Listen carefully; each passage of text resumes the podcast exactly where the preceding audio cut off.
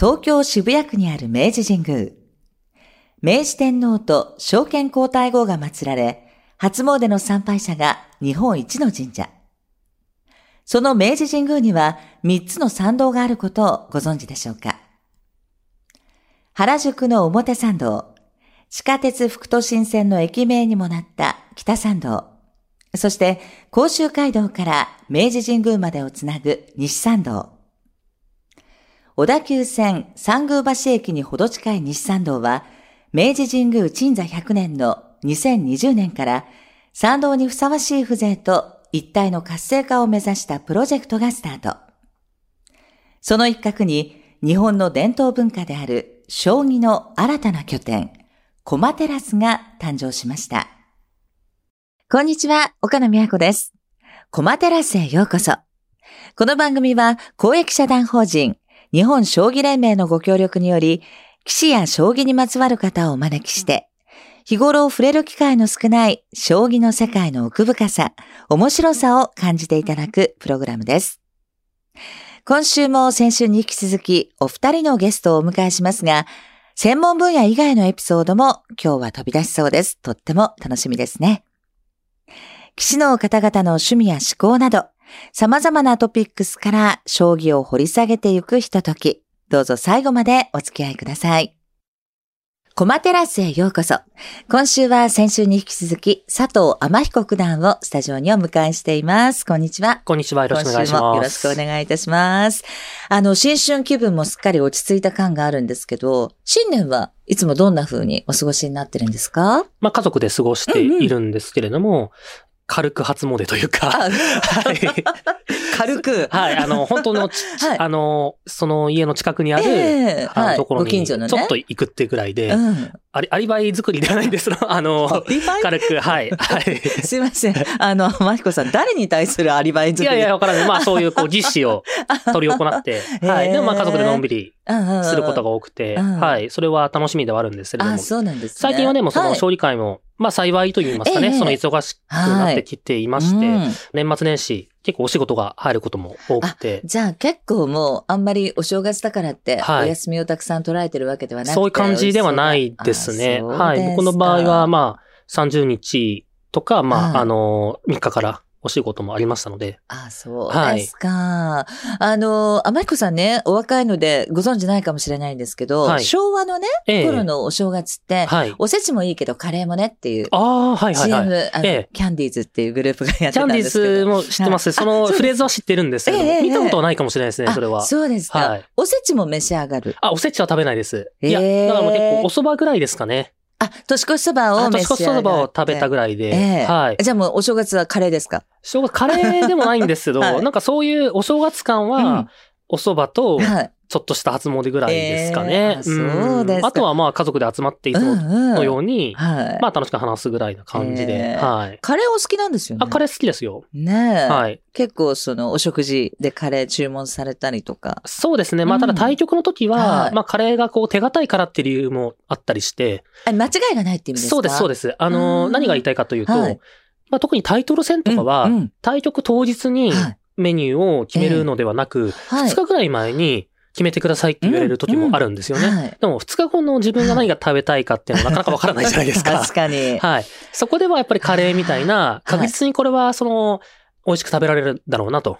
いうものを注文することが多かったりして、だから1日目に、まあ2日間で分かれていることもあるんですけど、1日目にはそのご当地の美味しいものを頼んで、2日目はそういうちょっと手堅めの、まあカレーとか頼んだりするってことが僕は多かったですかね。名人戦ではね。あ名人戦ではそうなんですよ。2日後の昼食にはカレーというのがちょっとした、はい、定石になってました。お約束になっていたようです。あの、佐藤九段は将棋界のある意味こう、ちょっとハードルが高いイメージを中和させていらっしゃる存在でもあると思うんですけど、いえいえあの、先週はファッションについていろいろと伺いました。はい。ニックネームが貴族。そうですね。YouTube でもいろいろ興味深い映像がなんかこうアップされてたんですけど、ありがとうございます。これニックネームどうして貴族になったんですか？いや、これがちょっとこう変わった由来があるんですけれども、はい、その、友人であり、騎士である佐藤慎さんという方がいるんですけれども、はい、まあ彼は少し年上の友達という感じで、はい、奨励会時代から、あの仲良くしているんですけれども、ある時、袋に入ってるスタック菓子あるじゃないですか。そう、お箸で食べてた、お箸で食べたっていうのを言ったら、はいはい、それ貴族じゃんみたいなことを。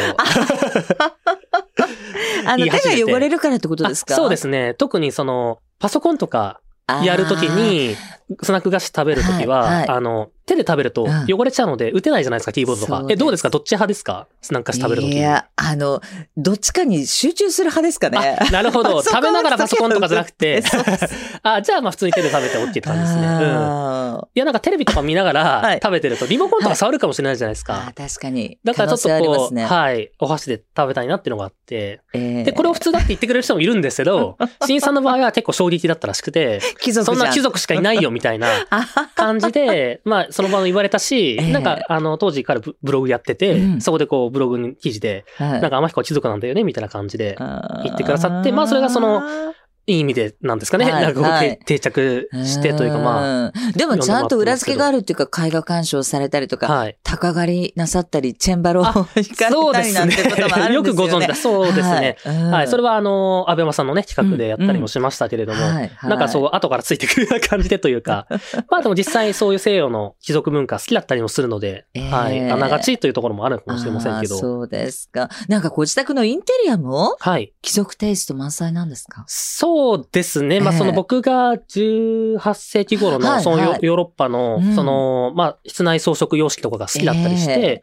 まあそれをまあ模倣したようなというか、そのテイストを取り入れた家具、まあ現代に作られたイタリア家具とかを、まあ輸入して、その置いていたりするので、まあなかなかね、その、空間全体はそういう装飾をできないにしても、はい、家具とかはそういう、まあインテリアにしてますね。はい。そこで将棋をされたりするんですか？そうですね。将棋指しますね。そのリビングとかで。その人を呼んだりしてるんですけど、ええ、だからまあ、ある意味、すごい、彫刻が、細かい彫刻が施されたキャビネットとかがあったりする中で、あと象眼っていうそののがあるんですけど、そのテーブルとかで、一回その掘った上に、色とかをつけて埋めるみたいな、そういうこう、まあ装飾があるんですよね。えー、なんていうか、まあ模様が、模様がついてるんですよ。木でできてるんですけど、まあ木でできてるテーブルに、そういうこう、象眼、まあ、象眼。っていう、うん、まあ装飾、印泥とも言いますかね、はい、そういう装飾があるんですけど、はい。はい、なんかこう模様があるんですよ。ええ、テーブルがあって、はい、で、模様がついていて、え、で、まあたまたまなんですけど、将棋盤をそこに置くんですけど、ぴったり模様に合ってたりするんですけどね、そこのこう、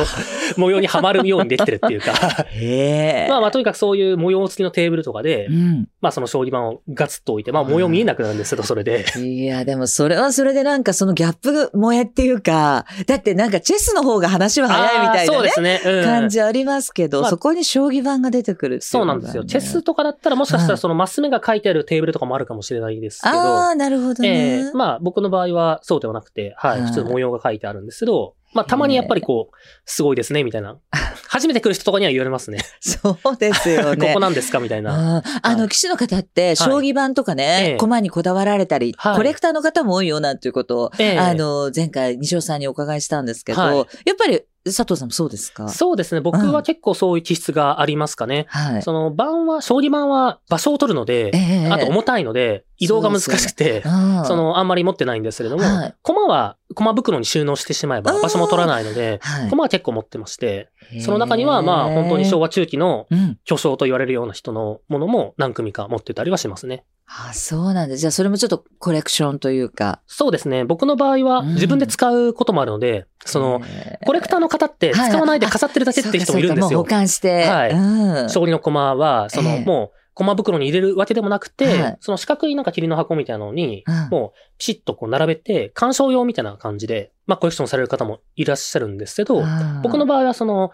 お仕事兼用というか、はい、使う楽しみも含めて使ってたりするので、はい、かなり高額で、ちょっと普通はこう使うのをはばかられるようなコマとかでも贅沢に使ってたりはしますけど、ね、ね、ただそれで気分が上がって、まあ勉強にの意欲が高まるってこともあるので、なんかこう、変な話ですけど、もちろんその、いつも将棋の勉強してるんですけど、はいはい、まあちょっとなんか、今やる気起きないな、みたいな時に、あ、でもあの駒見てみようみたいな感じで、駒をこう触るために、テンションが上がるっていうか。並べてみたら、まあそこから、あの、やる気が出てくるっていう時もあるんですよね。まあこうやってみると出てくるやる気ってあるじゃないですか。ありますあります。はい。それをこう、まあきっかけにしてくれる存在でもあるので、まあその昔僕の師匠の師匠である大山先生っていう方がいるんですけど、その方はそのいい道具を使いなさいっていうふうに言われたんですけど、まあそういう面もあるのかなと思いますよね。いい道具を使うことによって、こう、モチベーションが高まっていって、相乗効果になるそれで上達するっていうようなね、そういうこと。話もあるみたいです、ねはい、そうなんですよ。でもやっぱり結構木ですから、お高いものは。高いもの高いです。はい。ですよね。まあ、アンティークみたいなところがありますよね。そうですね、はい、ヴィンテージ系のね、ものって高いですもんね。そうなんですよ。はい。もう、ユーズド加工ではないです。まあ、加工ではないんですけど、実際に使ってきた味が出てきたりするので、まあ、そこも新品が好きな人と、味が出てるものでも、人が使ったものでもいいよっていう人も分かれたりとか、まあ、その辺はね、本当にこう西洋の、まあ、骨董の世界も。うん、もう切りないですね。そうなんですよ。追したらね、はい。そうですね。本当骨董の世界に近いかもしれませんよね。水道光熱費は払えてますよね。今はなんとか。ちょっとその20代前半に比べると、はい、経済的に余裕ができて。いや、でもそんなお話伺うと、今度あの、佐藤九段のご自宅で収録するっていうのはいかがですか、自宅で、まあ、機材があればいいですよね。ね、ぜひ、伺ってみたいなと思います。はい、えー、この後は前回に引き続き、日本将棋連盟親善大使の鳩康弘さんを交えてお届けいたします。